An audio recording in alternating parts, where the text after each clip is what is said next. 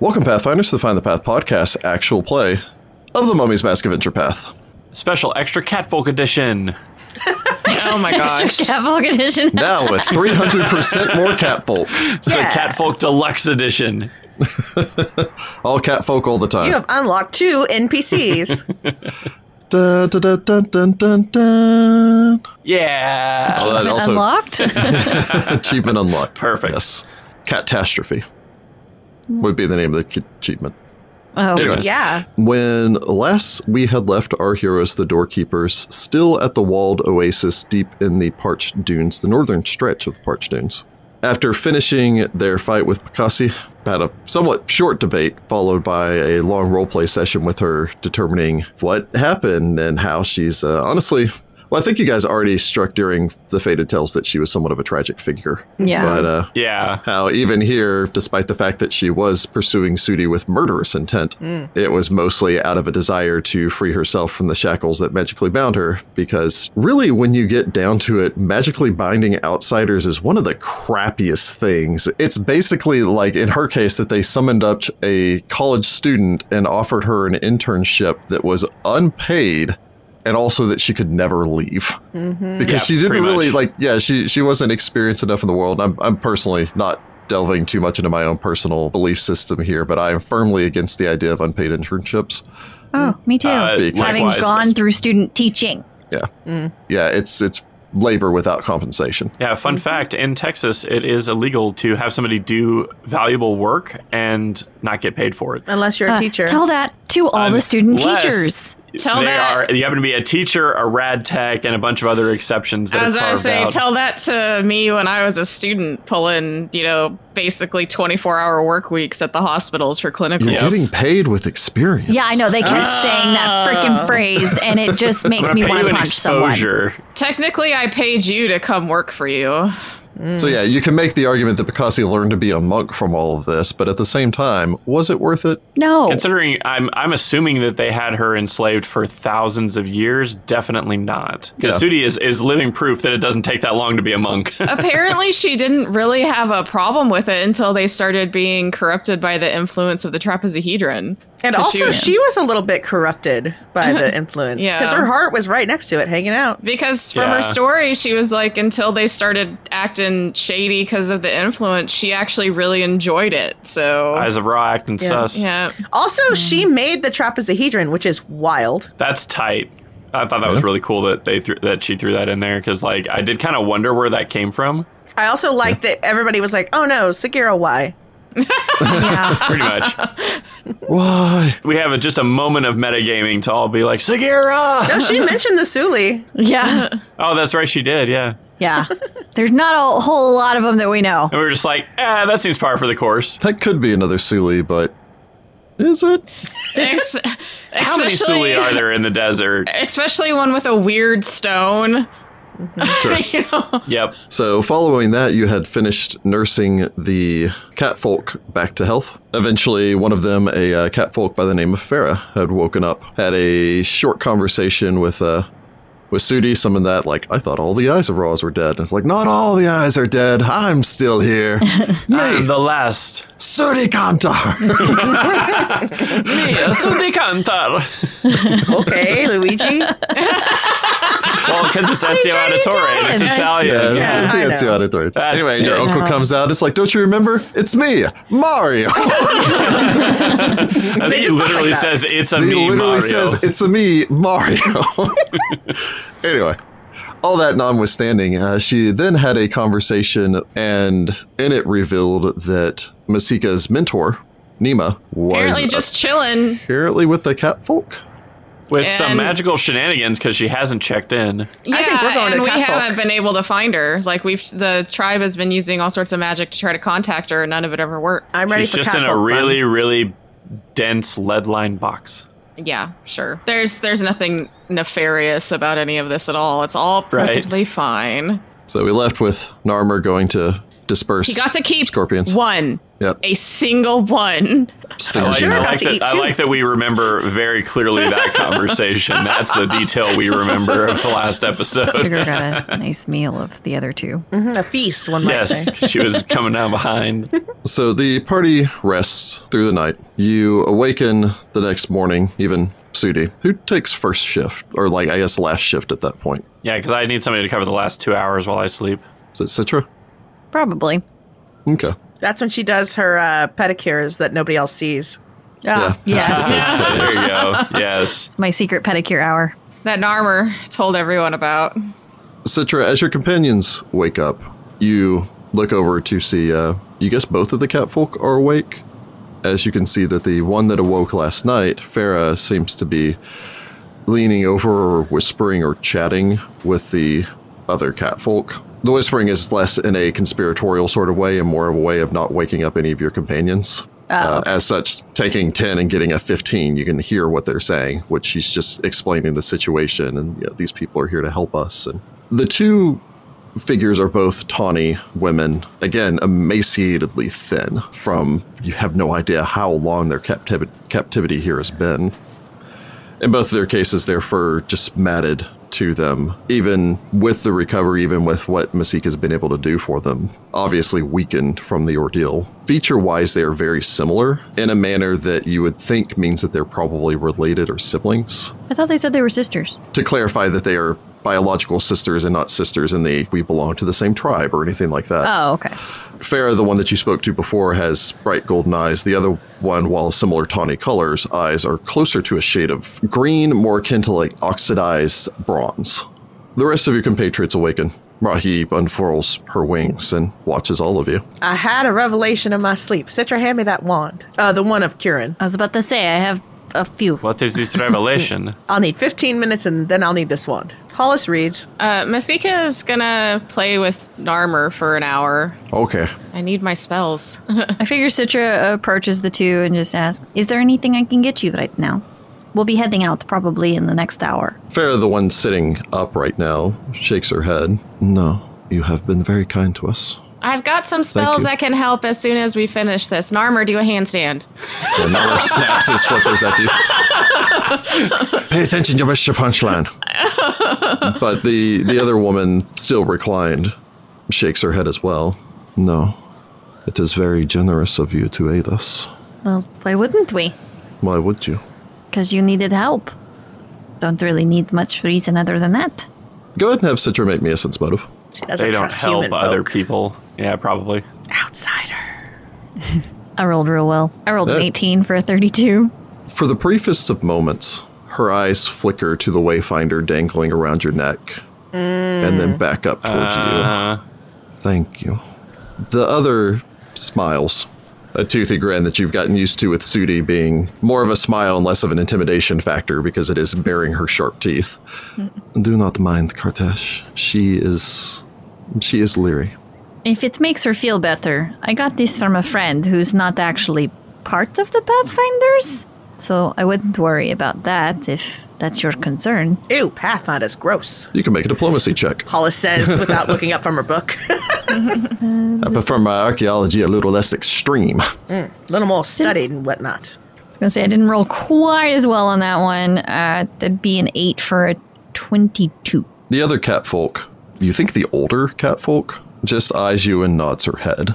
Again, the the younger one, Farah, you estimate she's probably not much older than Sudi, maybe in her late teens.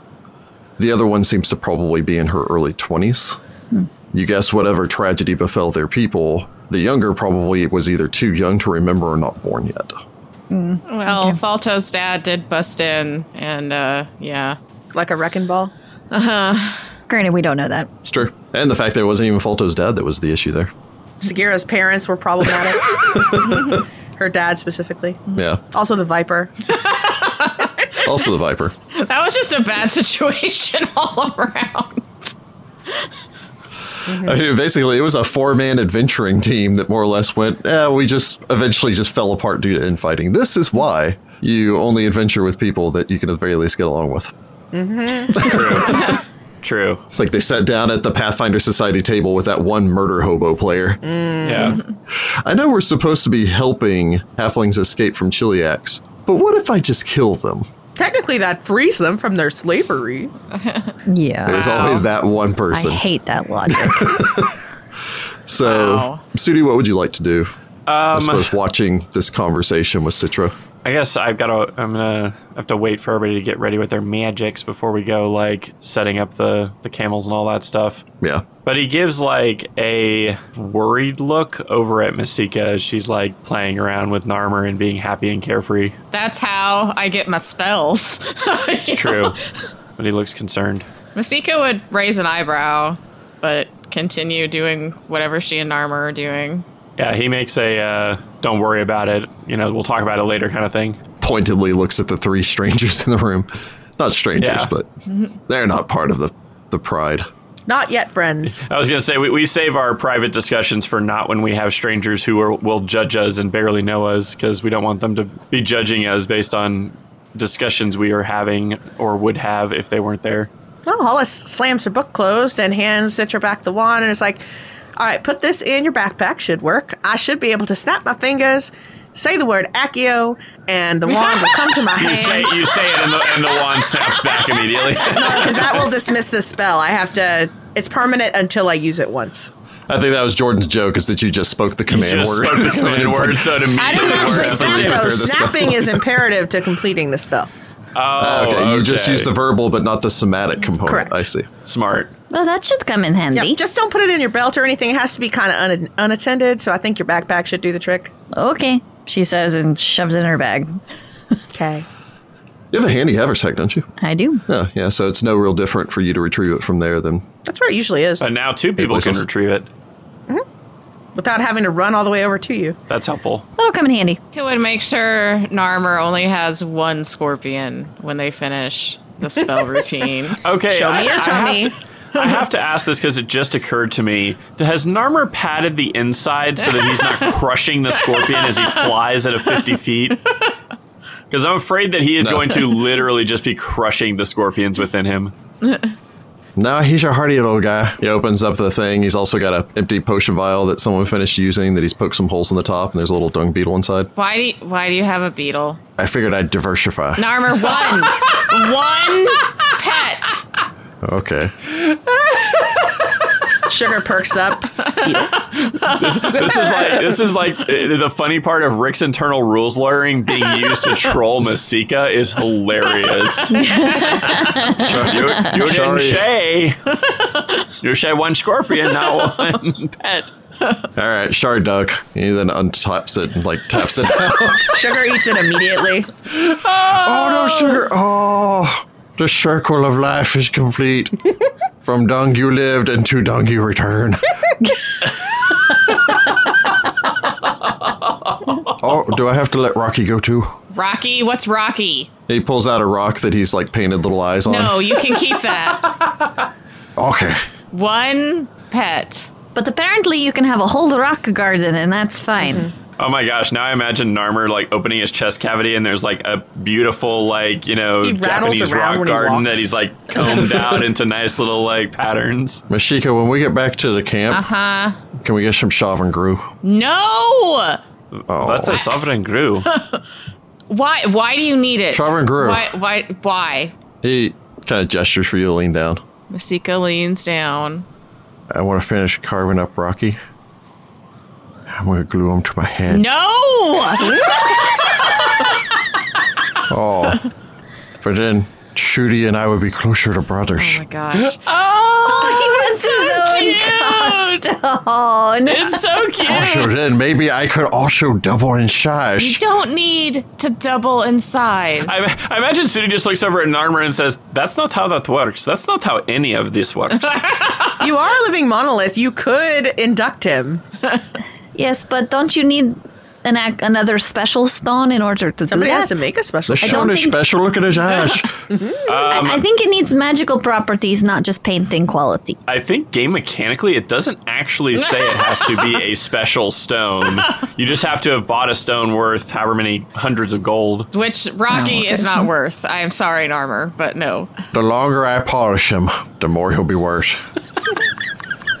also, I know where a Sphinx is now, so I can go and get a Sphinx to do whatever the Sphinx does. I think it's just lick you.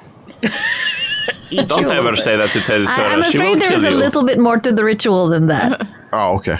There definitely was. There were oaths. There were Okay. true names given. Oh, my true name's Schnarmer. That's very disturbing. I just Again, pictured let's all be Narmer. real, real close to the vest with true names, y'all. I just pictured Narmer asking Tenisura to do this, and she just kind of flicks him away with her paw, like "shoo shoo, little catfish thing." I like that he goes up and he's like, "I'm a cat too. You should totally do this to me." Your true name is Chesasack. what Oh, a I twist! could be Cheshire Jr. Third of his name. I suppose Sudi will go over to the camels and like motion, like do a, s- a kind of subtle motion for Masika to join him. Masika will head over. I've got to cast that spell on them anyway. Hollis does make all of the the, the horse like things pulling the carriage look like giant armors Why? because it's funny. Can you even do that? I mean, they can look Oh my like god, my vaguely brothers. whatever I want them to, as long as they're horse sized and can. Pull I just like the chariot. fact that what they look like is they just look like narmers with little tiny feeties that are running really, really fast. They're very cute. Yeah. Wouldn't they fly? Well, they'll pull the same. Well, I don't know. I'm tenth level. I feel like that chariot does a lot of things now. Um, I thought Let we me learn said what it does. Yeah, it was like 12th level. Maybe it gets that. I don't know. And to clarify for the starvation and thirst, Uh, so they don't they have not actually taken ability Oh, damage. okay. They've actually taken a non-lethal damage amount equal to their total hit points, which is what drove them to unconsciousness. And they're even taking lethal damage at that point because you continue to the non-lethal damage turns into lethal damage once you're unconscious from starvation. Characters who have taken non-lethal damage from lack of food and water are fatigued. Non-lethal damage from thirst and starvation cannot be recovered until the character gets food or water as needed. Uh, not even magic that restores hit points. So feasibly, you could actually just use healing magic. and I, yeah, I would have booped them with my once a day thing, you know, last night. Okay. Uh, Um, but also, I cast, you know, create food and water in the morning for everybody for breakfast. So they've had food and water now, too. yeah. You have to kind of play nurse and periodically remind them it's like, don't eat too Mm-hmm. fast, don't drink too much. You know, you're still as desperate as you are for it. Then they should be fine now, right? Yeah. And I'll go ahead and cast a lesser restorations just to get rid of the fa- any lingering exhaustion. So they're good to go. But yeah, Masika goes over to Sudi. I mean, she's got to cast that spell on the rest of the camels anyway. Well, and I assume we don't like we we took off some of their packs and things like that. So You're acting weird. so yesterday you did something that I think I need to address. What did I do? You desecrated the corpse that we had just defeated Yeah. that we had just made. to shove that little thing inside of it. That's how it works. Yes, but we had. We didn't. how can I say this? You shouldn't be desecrating corpses. It's offensive to my deity. That's the only way the magic item works. And we needed information? I mean, if it had been a skeleton or uh, you know somebody who'd been dead for a long time, maybe it would have been better. But that person hadn't even been buried yet and given proper rights. Masika just kind of shrugs. I understand, but also we were trying to figure out what was going on here, and that was the only way to do it since you guys won't use your. She taps the side of her head where your turban would be Your hiding. brain. Yeah. you won't use your brain. I'm sorry, I'm just interpreting. I'll wander off now. Nama, come here and look at these horses.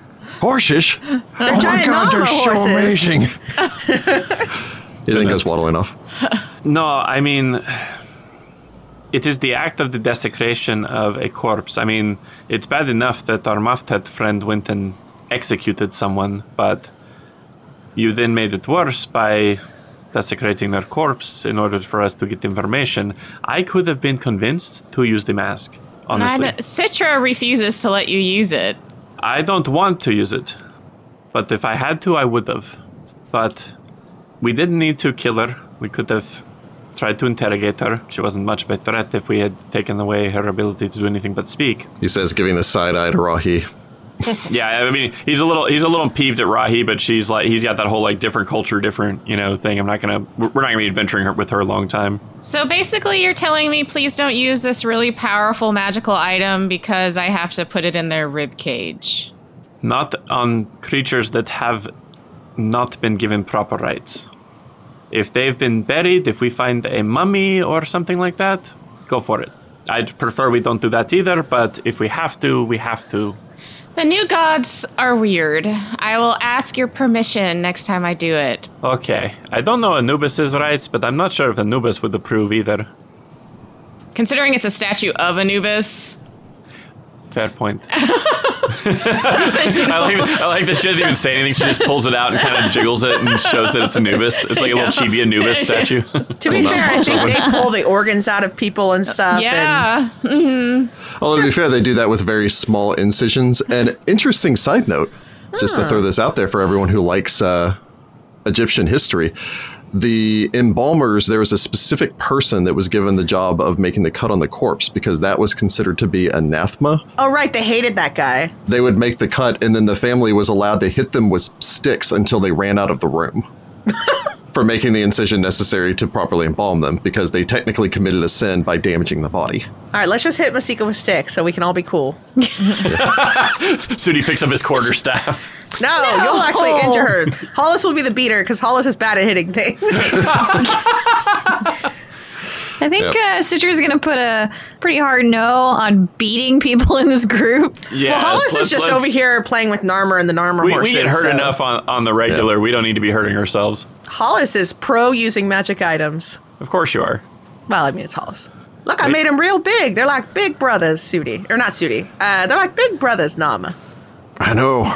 They're like pure magical energy. They're even faintly blue like an Omega chashlight. He then opens it up and shines it. Nice. Oh no, Stinger! And he like hops out and the scorpion goes skittering off. There he goes.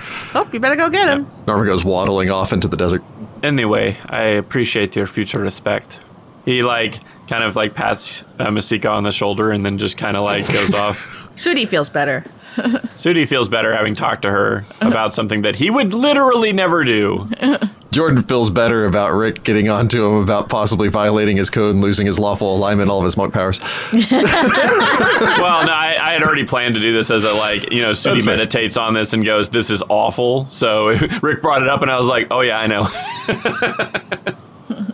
oh, speaking of which, if we didn't, if I didn't already say it, Sudi would give rights to um, the Afridi that we killed. He's got that like guilt trip going on him, and like it- he's not good at it. He's just a lay priest, but he'll just at least be like, "Phrasma, take you to the next life," forgetting the fact that outsiders don't go to a next life. I mean, Hollis would be like, what are you doing? You can give them a desert mummification if you want to. Uh, that would require me to dig a big hole. Yeah.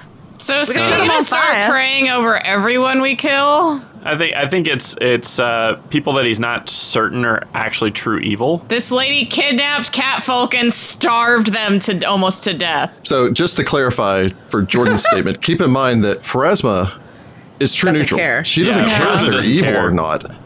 But it is that giving them proper rights and such to ensure that they don't return as some sort of horrible abomination. Um, There are, by the way, undead Afrit. Yep. Wild.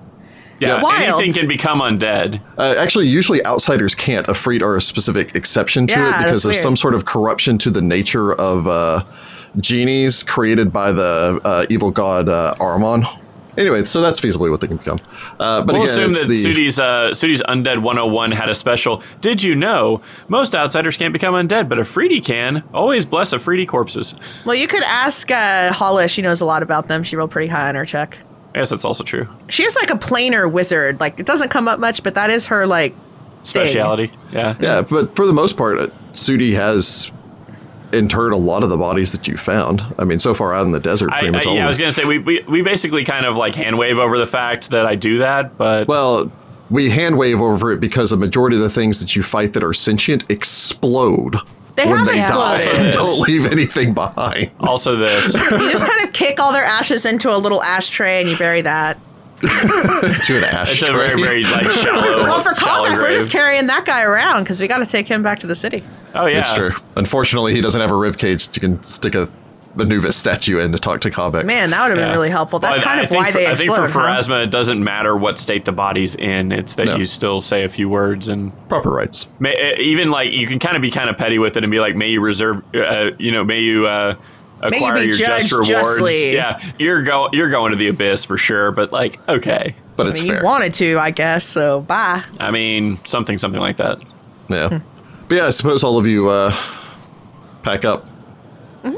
set off. to the Moftet house. So using the Phantom Chariot and the um I can't remember what the name of Masika's spell is. It's like a road. It's nature's path. ah, It basically makes the desert like a road. I designate Studi the driver as always. Um, yeah, Yeah. Just have to specify for the spell. I'm the, I'm the only one who has any ranks in that. You set off. It takes you a majority of the day, but unlike uh, previous, you're now moving substantially faster. So do the camels keep up with this chariot? We can slow the chariot down to the camel's pace. I was gonna say they Yeah, they don't, so they're but we all at the slow the, same pace. chariot to go at the same speed. But the camels are moving overland much faster because it's as if we were on a worked road Okay. instead of So- difficult terrain. If you wanted to, you could force march for an additional two hours to actually make it back today. okay. Um, how long do the camels last for? Or, Uh, sorry, the- does the chariot last for? An hour per level, so 10 hours. Okay. So you could make it today, but you would have to not stop to rest at all. Oh. But could Hmm. they handle that? Because Our it's- cat folk friend. Yeah, Well, I mean, they're just sitting in the back of the chariot. yeah, it's more yeah, the but camels have you who are ever doing the done work. a 12 hour drive without stopping? No, trust me, it's not. It, yeah, it would not be pleasant. They could at least stand up. you Well, know. nature's path only lasts eight hours, so Oh, the okay. camels are That's going to be good. slowed Okay. down. Okay. So then I Okay, don't so we'll think we can essentially make it. we'll have to rest. Okay. So you travel throughout the day, making your way across the desert, making your way back in the directions of the ruins of Kermal. Rest for the evening. Settle in. Sudi, I'm sure, taking this opportunity to sit down with fellow catfolk. Be like, what are catfolk actually like? Because I grew up with people. Farah is rather outgoing. To be perfectly honest, there's a little bit of a it probably making Sudi super awkward. There's a little bit of a fangirliness to it, where she's grown up on these Oh, legends of these awesome warriors who can increase in size and all the rest of that, and probably just like, can you, can you show me? Can you like, can you do the whole like? I hear they called it embiggening. she does pretty not actually. sure that's Where did you hear the that? Sudi It's thing. a Sudi specific thing. That is special Sudi powers, and apparently uh, Kamala Khan in the event Marvel Avengers game, her ultimate ability is in Biggin, which I thought was hilarious because it's also a get big and do extra damage and have de- good defenses. So she basically has righteous might. again, Farah is more than willing to talk to you about, you guess, your people. Again, it's that you weren't raised in that culture, but you still are a catfolk, Amuran. Amuran. Kurtesh, however, is quiet. Does she seem like she's suspicious of me, or is it really just my companions that she's like kind of like weirded out about? Or she could just be traumatized. Quite possibly, trauma is part of it. What is uh, what does Sudi get taking ten on his sense motive? Seventeen. Okay, I take 10 for 24. okay. So you know, for Sudi again, she just seems suspicious of all of you. For Citra, it's not really it's not suspicion specifically that's an element of it you get this sense of this maybe even over protective big sister nature to her again it's they've gotten out of this terrible situation and thanks to all of you and she seems to acknowledge that but there's still that paranoia where she won't let her sister out of her sight Yeah. you know, her sister's sudden interest in all these questions and everything of this figure, supposedly basically of legend, just coming out of nowhere. There's also even a certain amount of Sudi is a black cat folk. Yep, there it is. I was wondering how long that was going to take to come up. Aw, she a little bit. Racist. The- black catfolk are seen as bad luck. I yeah. know. Yep. Yeah. So it is that, you know, more just that superstition of is just proximity to this person going to bring us bad fortune. Mm-hmm. Yep. Not that things could have gotten much worse in the situation that they were already in. Yep. I was going to say Granted- this is the lesser of two evils, I think. So hopefully I get a little bit of a pass on that. To say black cats are really only bad luck in American culture. That's true. It's white cats everywhere else. As a side note, uh, everyone listening, if you're looking for a cat, make sure to adopt a black cat. They don't They're get adopted kitties. as much. You know, there's a bunch of cat foundations. cute. uh, They're get so your own cute. little house panther. Yeah. Name them Isra. Yeah. they- Aw, they would- Nina Mizra. That'd be so cute. if I will not lie, if anyone sends us a picture of a cat that they have adopted and named in Isra, I will personally mail you a Find the Path t shirt. Yes. Totally. Yeah, totally. I Let's clear those shelters of black long- cats. was, I was going gotta- to say, you we're gotta suddenly take going to get care of it. 100 emails of people that are like, this black cat is Isra.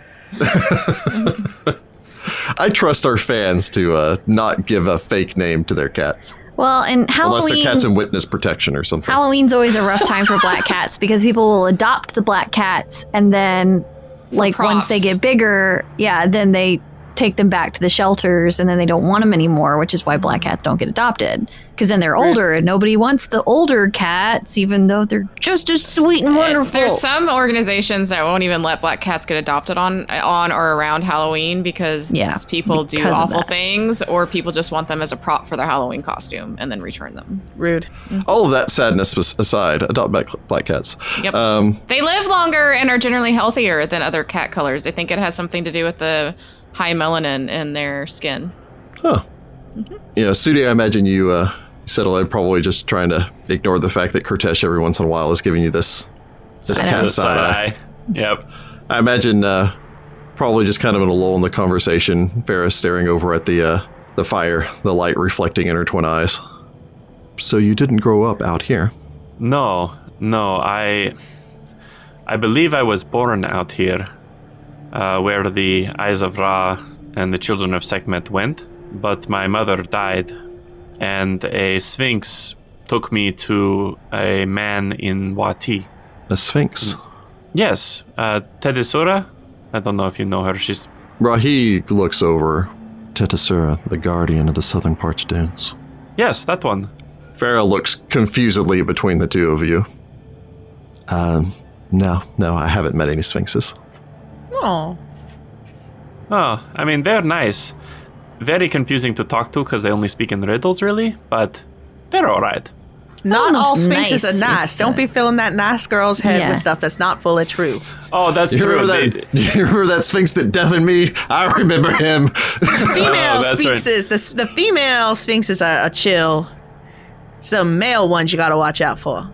The gyro, the hyro sphinxes or whatever. Cairo sphinxes. Yeah, you know, Gyro. they have it's a a habit of hy- spraying hyrosphinx, yeah. everywhere, you know. but then uh, I was doing some uh, saving of the world in uh, Wati from an undead uprising. It was a whole thing. And uh, she showed up and told me about the Eyes of Ra, and that's how I became a living monolith. Your friend said that you helped us just because it's the right thing to do. Well, yes. That's not the common thing. Most people take care of their own out here. Her sister nods. There's often not enough resources to go around. I understand that, and that's tough. I was I was raised in a kind of very different way. I was raised by my father, who was a priest of Caden Kaelin, believed in helping those who are oppressed, those who do not have enough. There is no register of that name when you say it. There's just like Yeah, okay. yeah, you're talking about the new gods out here. It's a it's a new. He's a real new deity. god, but he's cool. He's actually a really new god. but I learned to to help other people. When I my father died when I was about 8, I was taken in by a local gang, not nice people who were very self-interested and very much out to help themselves and no one else. And uh I didn't particularly like it, but I had to do what I had to do to survive. Eventually, I got caught. I was put in uh, prison for a bit and uh, found Pharasma. And Pharasma is both a very helpful and not helpful deity, depending on which side you're looking at. She is the new, well, is she a new god? I guess she's the new god of life and death compared to Anubis. she works with Anubis. Because I thought she was old. Well, so Pharasma was worshipped in ancient Osirian. Okay. But Pharasma teaches us to respect life and when it is your time to go in peace. And I just like everyone to stay here. And it doesn't really matter to me if someone is a human or a Maftet or Amuran. We're all just people, and we're worthy of having a life and having a full life. So, what brought you out here? The cult that has been attacking your people have been attacking all over the desert. They've uh, been seen in Wati and Tefu, where we were, and we followed them out here. And now we're trying to stop them for good. At the mention of the cult, her lip twitches, just enough to reveal one shining white fang in the firelight. They are a constant bother here. And they are a plague that has infected the entirety of the parched dunes. We've met very few people who have not had contact with them, and almost all are well, all are of a negative type. They are not good. They are not just. We believe what they are up to is of the highest level of evil. She nods, stares at Sudi for a long moment. So, this evil cult has caused us all of these issues, and now the Eye of Ra is returned. To stop them? Yes, She smiles, looks over towards her sister, who is not smiling, turns back. So, you like the heroes from the stories? I'm not sure if I'm exactly like them because I don't actually know what the Eyes of Ra were really about. I got Well, the the very- elders always said that the eyes of Ra would never be truly gone, and that eventually that they would return. And we're facing these troubles, and so you're sent to help us. I don't know Sudi about like scent. kind of Yeah, Sudi kind of ponders that. Tenosaurus sent us. I was sent in the way that Pharasma knows of fate and knows what will happen. I could also be seen to have been sent by Tedesura. I'm sent by the Sphinx to do that, although that was more in a roundabout way. But at the end of the day, I don't know if it matters if I'm sent by a god or sent by a sphinx. I'm going to do what's necessary to help everyone. She beams and nods energetically. In a way that Citra, again taking 10 off towards the side, just goes, there's a little bit of that almost childlike hero worship there, where this is this is the knight from the stories given physical form, returning to save her people in their hour of need. It's not wrong. Kurtesh, on the other hand, looks on with a certain degree of skepticism. I mean, it's not like Sudi's leaning into it. But you aren't. Aren't what? You aren't trained in the ways of the Eyes of Ra. You are correct. You aren't raised in our culture. You don't know our people. You don't worship our gods. But that does not mean that I'm not willing to learn about your people, your customs, and your ways. Because in another life where I was not separated from my mother, they would be mine. They are different than what I know, but that does not mean they are wrong. As for the religious belief, I have not had a lot of exposure to Sekhmet, admittedly, but I'm interested in what could be learned from such a deity, if that makes any sense. The Lady of Slaughter is not a patient teacher. I haven't had a lot of patient teachers in my time. See Sudi gaining 10 levels of Unchained Monk and Living Monolith in the span of what, six months? She narrows her eyes, but her sister simply shakes her head. Once we get back to our people, we'd be happy to show you. Let me be clear. I don't expect to be accepted immediately. I am an outsider that is wearing the trappings of a people that I know nothing about. I respect that. I ask only for the chance to prove myself to your people and to show them that I have their best interest in heart as well as everyone else's. The younger sister smiles. The older sister watches you. You will likely be given a chance. Do not expect to. That is understood. This actually lines up pretty well with what Sudi was already thinking as far as like what the children of Sekhmet were going to be like. A little xenophobic, a little untrusting of outsiders seemed about right. You all rest, having much to think about now. Awaken the following morning. I suppose recast your spell, or are you just going to walk the last, uh, I think it's 16 miles? Nope. Recasting my 16 spell. miles. I was gonna- I was going to say 16 miles in the desert is a very long distance. Hollis is just that's like, true. why would I Yeah. not cast this spell? It's hot out here, y'all. I make my little paper airplane, throw that off, and then I cast my spell. you throw a paper airplane into the desert. Well, I mean, Little something does might she happen know, like upon it. Citra goes and runs after it. I was going to say you should just throw it in Citra's lap. Like you don't need to Oh, go okay, throwing sure. it into the desert for the sands of time to find you know I mage somebody hand in it ten at Citra's thousand head years. and laugh when it Yeah. hits her. she unfolds it and adds it to the stack that she's got started. Excellent. But you then pack up and ride out. Uh, it's only about a three hour ride at that point for you to make your way to the ruins of Kermaw. The ruins stand quietly as you'd seen them previously. Your guide, Rahi, takes to the wing and flies ahead of all of you once the ruins are in sight. And by the time you arrive, no one stops you as you make your way in through the gates to the city and navigate your way. Imagine dismounting the chariot and leaving it behind as you make your way into the city. Oh, I can dismiss it. Everyone falls to the ground Well, once everybody's off. once everyone gets off. Mind the gap.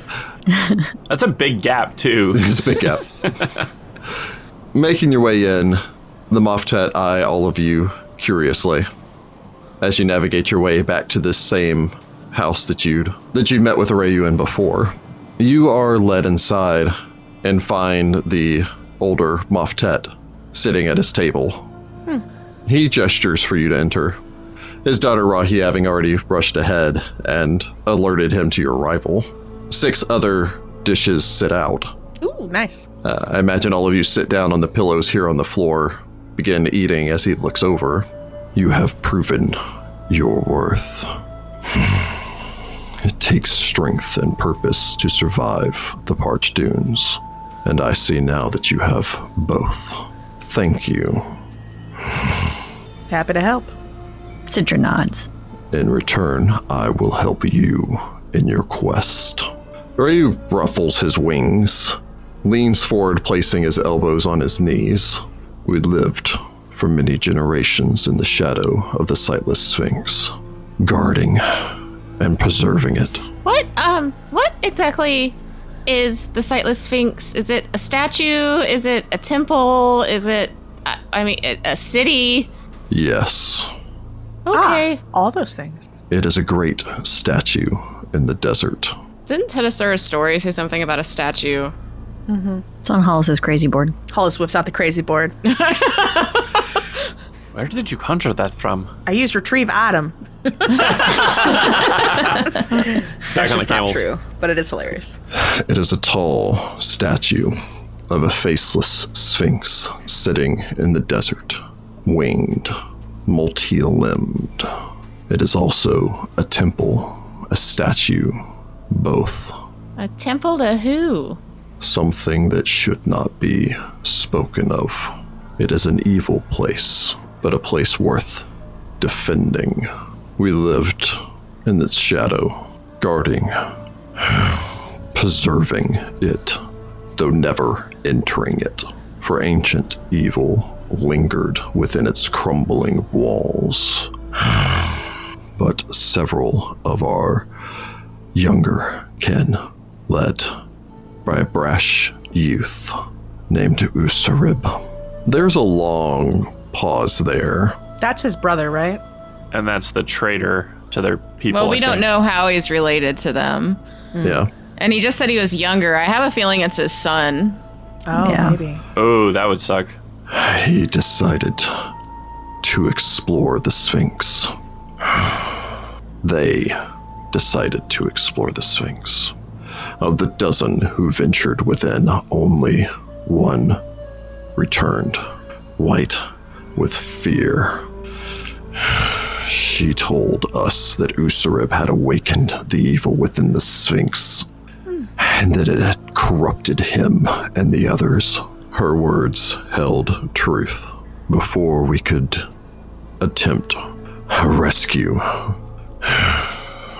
Usarib and his followers attacked. Many in my tribe fell under their assault, and I was left with no choice but to abandon the Sphinx. We attempted to return, but others had entered, surrounded it. Men with golden masks and devotion to a forgotten god. A forgotten god king. His face takes on a solemn look. I could say that in our weakened condition, and with the children to consider, we could not expect to win the day in an attack on the Sphinx. This would be true. But it is also true that our own kin still reside within the Sphinx. He looks past all of you to the open door. I do not know if they could be saved. Return to the pride. I do not know. If it's a curse, we might be able to do something about that. He looks up towards his daughter for a moment. I cannot imagine facing those we have raised from birth, or making the decision to end my son's life. Oof. Big oof. You are strong, and I believe worthy souls. He looks to his daughter, who nods again. We shall direct you to the site of the Sphinx. May Sekhmet grant you power in battle.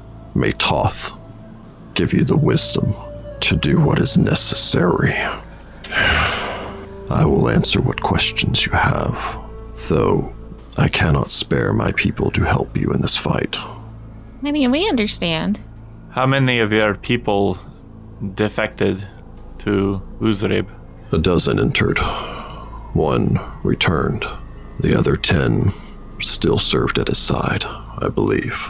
I do not know if they survive or what condition they're in. There is an evil in that temple that corrupts body and soul. Would we be able to talk to her by any chance?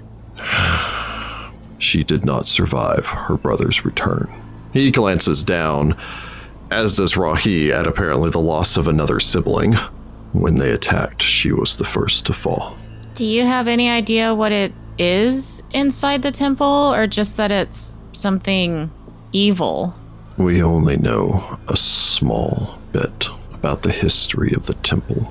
It is not so ancient as many of the other older ruins of Osirian. It is a statue, six legged, faceless sphinx with wings like those of a bat. Anyone that wishes to may make me an alt to the plains. I do wish to. Uh, I, well, okay. I roll a 19 for a 39. Wow, nice one. Uh, with that, you are aware that uh, Ereshkigal, the Faceless Sphinx, the demon prince of uh, greed, portals, riddles, is a faceless six legged female sphinx whose midnight blue fur is sparse enough that her pale ashen skin can be seen through it, demonic wings sprouting from her shoulder blades, and her tail is the front he- head of a viper, or half of a viper. Well, that sounds like Ereshkigal. Wasn't she one of the ones from Tedisura's story? I mean, it lines up. Okay, demon prince. So She prince or princess? They're all princes. They're all princes? Okay. They use the term prince as a gender neutral term. Okay. There was once a cult that inhabited the Sphinx for many long years. In that time, my tribe lived here. The cult kept to themselves. In the time of our ancestors, a group of warriors came through, worshippers of the sun. They destroyed the cult. All of the cultists, to our belief, were slain, and the warriors, fewer in number than when they arrived, left. Seeing this place abandoned, and having grown beyond the walls of this place, my pride settled near the sightless sphinx. We guarded the site, established our camp in its shadow. But until Usareb, none dared enter. There was no reason to take the chance at stirring up old, sleeping evils. When was that? It was perhaps three months back when Usareb entered. Usareb may have had that idea given to him. His eyes narrow. By who? Well, it wouldn't be the first time this cult has convinced others to do their dirty work and stirring up evil. They are known to use enchantment magics to befuddle the mind and control people. And if they wanted this site, that'd be a heck of a way to get it. All the more reason to paint the desert red with their blood. We don't know what happened specifically inside the sightless sphinx. My daughter, his face takes on a pained expression. She said that her brother and her, his companions, explored the sphinx's empty rooms and that something appeared before them. Darkness darker than the surrounding shadow. A door opening in air.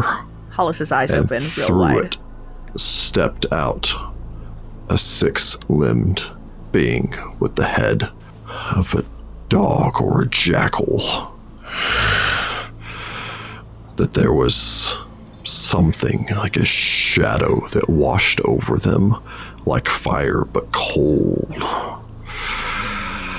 And that it offered them power and guidance.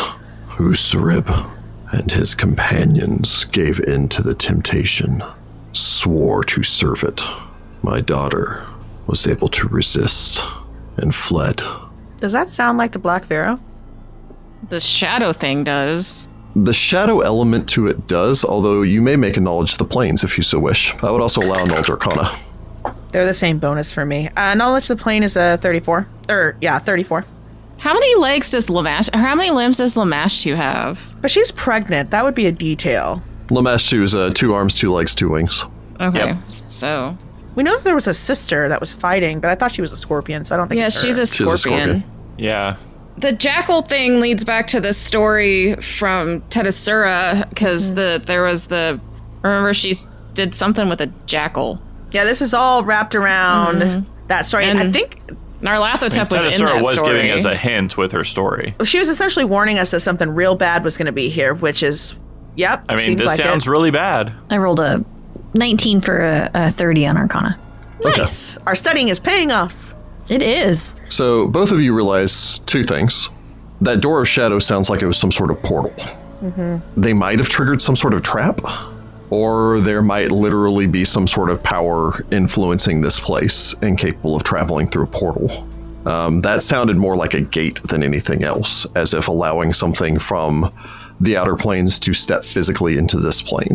Oh, I don't like that at all. That's a bad sign, especially if that. Uh, well, I guess it can't still be open because we'd be overrun with evil. You assume.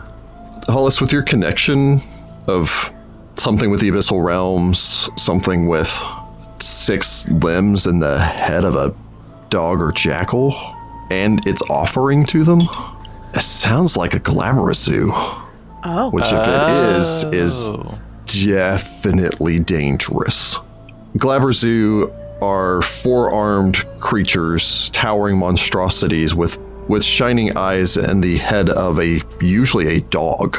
Two of their their larger, more powerful limbs end in usually giant pinchers, whereas its smaller limbs end in humanoid hands. Whereas a succubus is a demon that works her wiles by exploiting the physical lusts and needs of her prey, the Glabrazoo is a tempter of a different sort, ferocious and bestial in form. The Glabrazoo is in fact a master of trickery and lies. It can often cloak its form in pleasant illusions. It uses its magic to grant wishes to mortal humanoids as a method of rewarding those who succumb to its guile and deceit. As a side note, that is wish with a capital W, as in the spell. Uh, a wish granted by Glabrazoo always fulfills the wisher's need in the most destructive way possible, Ooh. although such Yikes. methods might not be immediately apparent. So, for instance, a struggling weaponsmith might wish for fame and skill at his craft, only to find that his best patron is a cruel and sadistic murderer who uses his weapons to further his destructive desires. Still technically getting fame, It's just but infamy. for the worst reasons. A lonely man who wishes for a companion might have his wish granted in the form of lost love returning to, quote, life as a vampire or so on. The Glabrazoo is nothing if not creative in addressing its mortals, immortals' desires. that sounds like a Glabrazoo, which abyssal creatures, tempters, often given wishes to mortals who succumb to its temptation, though those wishes are generally, uh, generally, if you wish for something, they twist it in the worst way possible. Kind of like a genie, but worse. Like more nefarious, always nefarious. Well, that's just great. Yeah, which I'm not sure the cult works with with them. I don't think the cult works with the abyss, but this could be a separate but colliding issue. I mean, thus far, what you've experienced from the cult, they seem to be rather well organized and are attempting to resurrect this fallen pharaoh for, you know, his own power and to lead Osirian. Yeah, which would include destroying evil threats to Osirian. Yeah, they're not really a chaotic evil cult. Well, they they may be playing ends justify the means. Of, Well- you know, this will this furthers our mission, and we'll deal with it after the pharaoh's back. You know, Or they won't in this site, but um, the Moftet wished for power and or power to overcome the enemies. I don't know what the wish could have been, which means they would be strong enough to defend the site from the cult, Well, which is why the well- cult would camp out around it. Well, it's possible that the cult had always wanted to go, but they didn't want to face the full force of the Moftet. And then when the Moftet had to flee, they moved in. The they might not even necessarily be working with whatever's in the temple. They just might want the site. Mm. Uh, do I remember correctly from when I talked to uh, Merit Hetef that they were at that site because Sarathat had always been interested in that site? You, yes, you knew that Sarathet had learned of the Sightless Sphinx, um, and it seemed like with access to her memories, the Forgotten Pharaoh decided to take it. Uh, specifically, why you don't know. Yeah. But Sarathat was already aware of it, and with your memories and knowledge of Sarathat, it would not be beyond her to have just found this place, found it interesting, and want to. explore it. Hmm. Curious. At least we have some idea that beyond the cult, we may have this to deal with as well. I'll have to see what Well- I can find to shield our minds. Maybe the Forgotten Ther- Pharaoh thinks he's powerful enough to outsmart the Glabrezu and can trick it at its own game and get some sort of wish out of it that's beneficial, but not be succumb, but not succumb to the Glabrezu's power. I don't know. I feel like he probably thinks he's powerful enough on his own. Well, I mean, access to a wish spell, even if it could be potentially corrupted, isn't anything to, you know, sneeze at. Well, I mean, he could just be not smart enough to know that Glabrazu wish bells always bite you, because they do 100% of the time come back to make your life harder than it was before. Technically, Hollis gets two questions about the Clabberza. I'll save them until we fight one. Or he just thinks that whatever goes bad with it is something that he'll be able to overcome, so it's worth the risk. I think we have a lot of conjecture going on, and we need more concrete answers. yeah, the only way to get him is to go regardless, out the there. summary of it is Is this to is go going to out be there. very bad for us. Well, first we need to get our new friends here home, and then we'll head for the Sightless Sphinx. Apparently, it's on the way. Exactly. kind of. We'd be happy to take you, mm, well, back to our people, and I guess also one of yours. Farah says, looking over towards Masika. Masika frowns slightly. I guess to Ra- to to Rahi and uh, Areyu, Hollis will say, "I think our current plan is to return to the Amaran, uh, see what Masika's mentor has to say because she's out there, and then handle the cult. I don't know if you wish to aid us in that, or if being uh, in conflict with uh, potentially corrupted members of your own pride is too much. We could send you a missive when we prepare to strike if that is something that you would like to join in. Aurelia looks up towards his daughter. She looks down for a long moment. I will follow you north when you find the place where these. She nods to the two catfolk. Companions of yours live. I will guide you from there. I could help at a distance against the cult, but I will not draw my weapons against. She leaves it there. Of course. That's understandable. I mean, if we can save them, we will. Mm-hmm. Uh, killing them is n- not our first option at all. I do have some experience with curses, so if it's something like that, we will do our best. If it's something magical, Hollis is very talented. We might be able to bring them back. If you can save them, you will have done a great service to my people. If they are injured in body Or soul, bring them to us, and we will do what we can to aid them. They are all of our children, and I.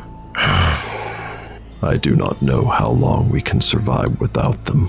We'll do everything that we can. There is, in their case, in the case of all youths who try and fail or make mistakes, wisdom to be found in failure. They are led astray, but not necessarily lost. You are as kind as you are strong. Thank you. Of course. We do not know the layout of the structure you'll be entering. We have not entered it. Hollis, you got anything to help with that? Most of the places we go into, we don't have any idea what's inside anyway. Masika kind of shrugs. We'll make it work. We will just do our best to ensure that we are careful as we traverse through that uh, evil heart of the temple. So that you are aware, the statue, from its paws to its base, is perhaps some 500 feet in length. And easily more than half of that in width. I do So it's not know big. how much of that is filled with rooms. Or how far below the sand it goes. or how far above into the upper reaches of the statue. This is like the desert temple from Ocarina of Time. Nice. There is a single entrance located just between its paws. You can see the little door there down at the bottom of the statue. Yep. Very cool. Cool. Her boobs look like eyes. A little bit. Yeah, She looks kind of like an owl. A little bit Yeah. with the with the scale bit. mail kind of uh, uh, breastplate that she's got on. Hooters, if you will. Yes, I love it very much. Excellent, excellent. Am I correct in thinking that book five is going to be inside the Sphinx? No, the, well, this book is in the shadow of the Sightless Sphinx, so I imagine book five is us in the, is the end of whatever's inside the Sightless Sphinx. Okay. Who knows? And book Yeah. six can be as going to the Flying flying, uh, pyramid. pyramid. Well, I mean, like this book probably ends at the end of the Sightless Sphinx, and I have no idea what book four and, or book five and six are going to be. So who the f- knows? I know it feels like Who we're getting knows? close to the end, but we're not, so I'm confused. Well, we're in book four. Usually, book five is the temple grind. Maybe they mixed it up for this one. Maybe. Mayhaps. Also, book three Throw off just the took formula. so long. Yep. I suppose there is nothing more I can offer you except our blessings. Well, if you don't mind us trespassing on your hospitality for one more night while we rest up and we can set out tomorrow. Well, it's pretty early. Oh, yeah, is but it? you already used your spell. Oh yeah, I guess so. and you dismissed it. You I did specifically dismiss said it. you dismissed it. All right. Well, yeah. All right, Setcher, bring your books. We're gonna go study. What's that next spell you're trying to learn? Uh, I don't know. I'll have to check. what is that spell and why is it glitter dust? What is that spell and why is it glitter dust? I don't know glitter dust. I can't even teach her that spell. You can't. You don't know glitter dust. Oh, I love I don't know. that spell. Maybe I do. Let me look. How do you spell is not have glitter so dust? All don't says know, I believe just in don't. illusions. I have seen invisibility. That's why I don't have glitter dust. Ah, I'll pick That it up only helps next time you, we're though. somewhere I can pick things up. maybe the Amaran have uh, access I to was saying, scrolls. does the you can pick up. Moftet have anything for sale? Uh, I believe the gold piece limit here is 500 gold pieces. So probably So not So I mean, you much. can pick up like if you needed a replacement scroll of fly or scroll of glitter dust, you could feasibly find it here. Okay, I'll buy a scroll of glitter dust. That's a first level spell. What's the scroll price for that? All right, so Like basically you 20 finish up something. here. You know, you go uh, put your bags down in the same building that you were occupying previously. You hit the Moftet Market, which is literally just you know one guy with one of those uh, big carts that you always see anytime that you're watching a movie about New York, where it's like open and it's got like keychains and T-shirts and all the rest of that stuff hanging everywhere, except for they're all magical. Yep. you just walk up. He's like, "Hello, stranger. What are you What do you buying? buy? Yeah, what are you buying? I'll buy it at a high price." 25 sell gold it? pieces. I'm buying a scroll Yes. of glitter dust. Okay. It's kind of your last chance to stock up before making your way to the uh, Sightless Sphinx. How much is a I scroll am fly? B R O K E. Don't, uh, oh, don't buy a scroll of fly. I can scribe scroll. oh, okay. Did Hollis just remember a class ability? I have literally used it once to make three or three times, I guess, to make three scrolls of threefold sight and then never cast them. But Masika and Narmer spend their day playing with the Moftet children. Hollis mostly reads and scribes scrolls and stuff. So you'll hang out with the other Amaran. So you relax for the day, awaken the following day, and set off, I imagine. Yep. Oh, The Moftet bid all of you farewell. Um, as a side note, if uh, unless you turn them down, which is completely up to you, the Moftet, w- Moftet would provide you with uh, 40 days worth of trail rations. Let's wow. not Let's turn that let's down. not turn them down. No. Uh, Yeah, we- we're gonna take that. Yeah. Well, Yeah. load up the camels. So yeah, they provide you with a variety of food stuff and everything else that they seem to have, uh, not in abundance, but this is what they can spare. Is that 40 total or like 40 each? 40 total. Okay. When So- can I try to learn that ritual again? Uh, it needs to have been at least six days since you last attempted. And the last time I attempted, we were with Faltone. I don't know how many days it's been. Yeah, on the third, I have written down, but because it was we left on the sixth, but we did it on the third. And what is today? It's the nineteenth. Okay, so what do I roll to know this? To see if I learn it this time? Not that I think we need to use it immediately, but it could be helpful. Also, it's a cool magic thing. Also, unfortunately, depending on how it like even the best of circumstances, you weaken yourself using it. So Yeah, so I probably don't want to use it right now, but Hollis just wants to know it because, you know, knowing things is power and power is good and knowing things is good. Knowing is half the battle. True. it is a straight up intelligence roll. All right. DC twenty one. I rolled a Roll natural. one. Oh, you did. gosh. Okay, good. I got a You know, natural. it sounded like a That happy little squeak, squeak, I Jessica. wasn't sure if that was good or bad. Sorry. Sorry, gonna be I a rolled it natural before one. I knew the DC so that I would, like, I don't know, not have to wait and see if I got I don't know. That's right. Uh oh, I'm going to do All real right. bad if we have combat. Well, best hope we don't have any combat coming up. I learned a thing. So Very uh, nice. yeah, you know the uh, ritual call beyond the veil. I don't know if Hollis feels like taking the risk of actually trying to use it right now, considering No. you know. Hollis just wants to make sure she knows it.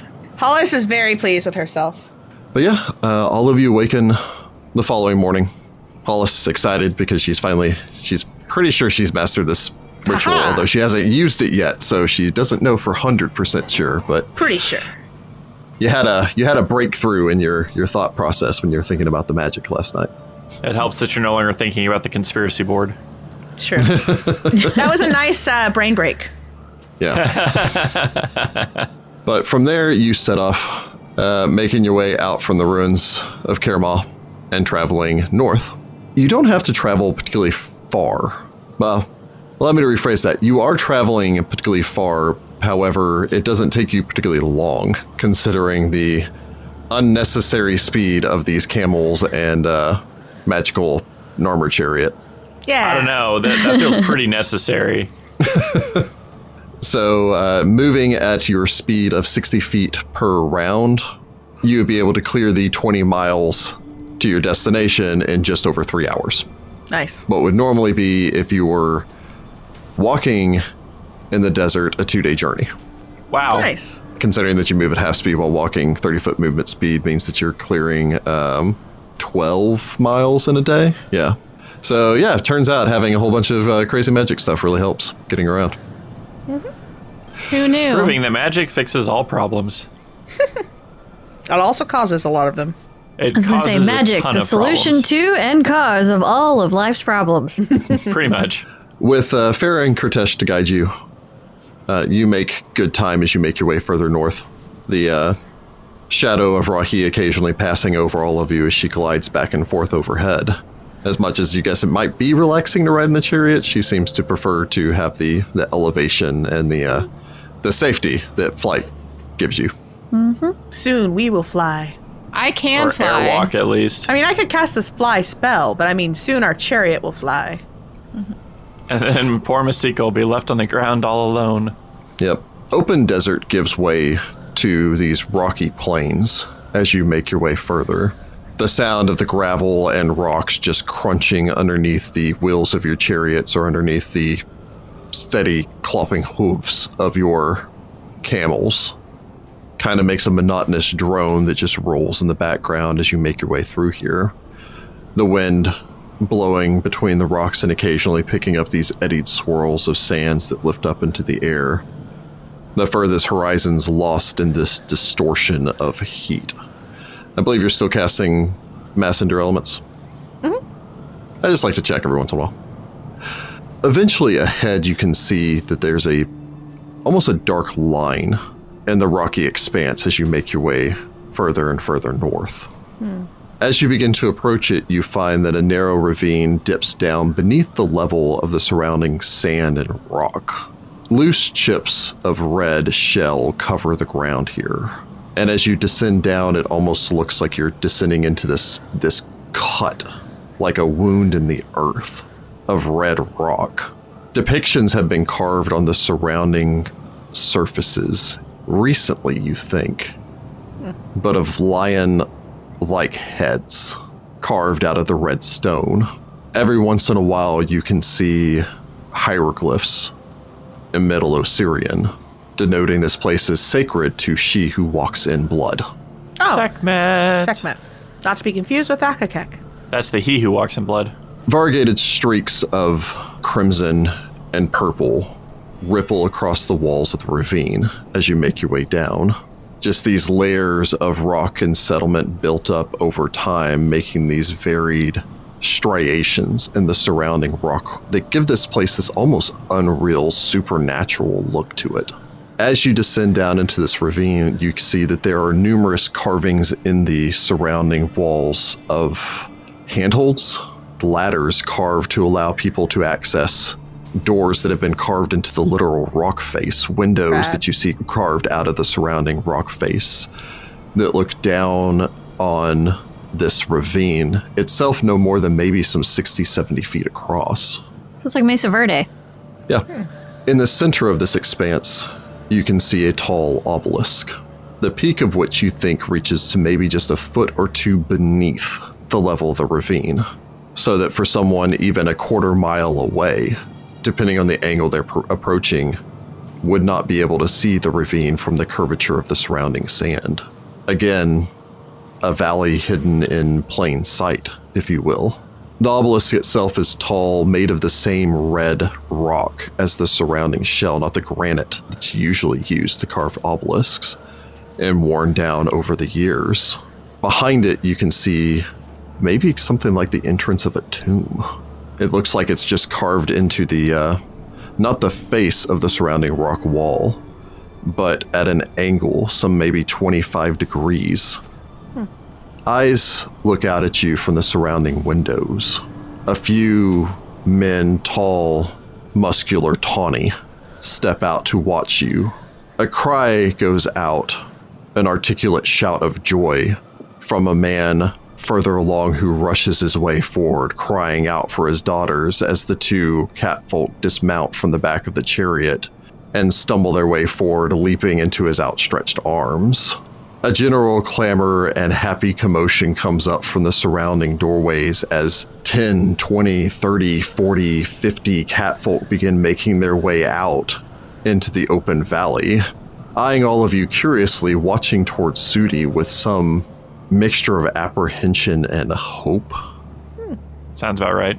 Sudi, I'm sure, probably emotionally overtaken at seeing so many of your people in one place. Citra, I imagine, standing nearby.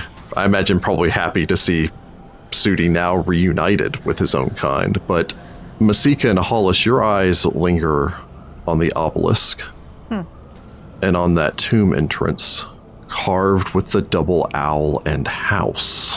I look over to Masika. Yeah, Masika's like, hmm. And we'll pick it up here next time. Oh my gosh. Ba-da-da-da-da. Da-da. I'm so, excited. Sudi people.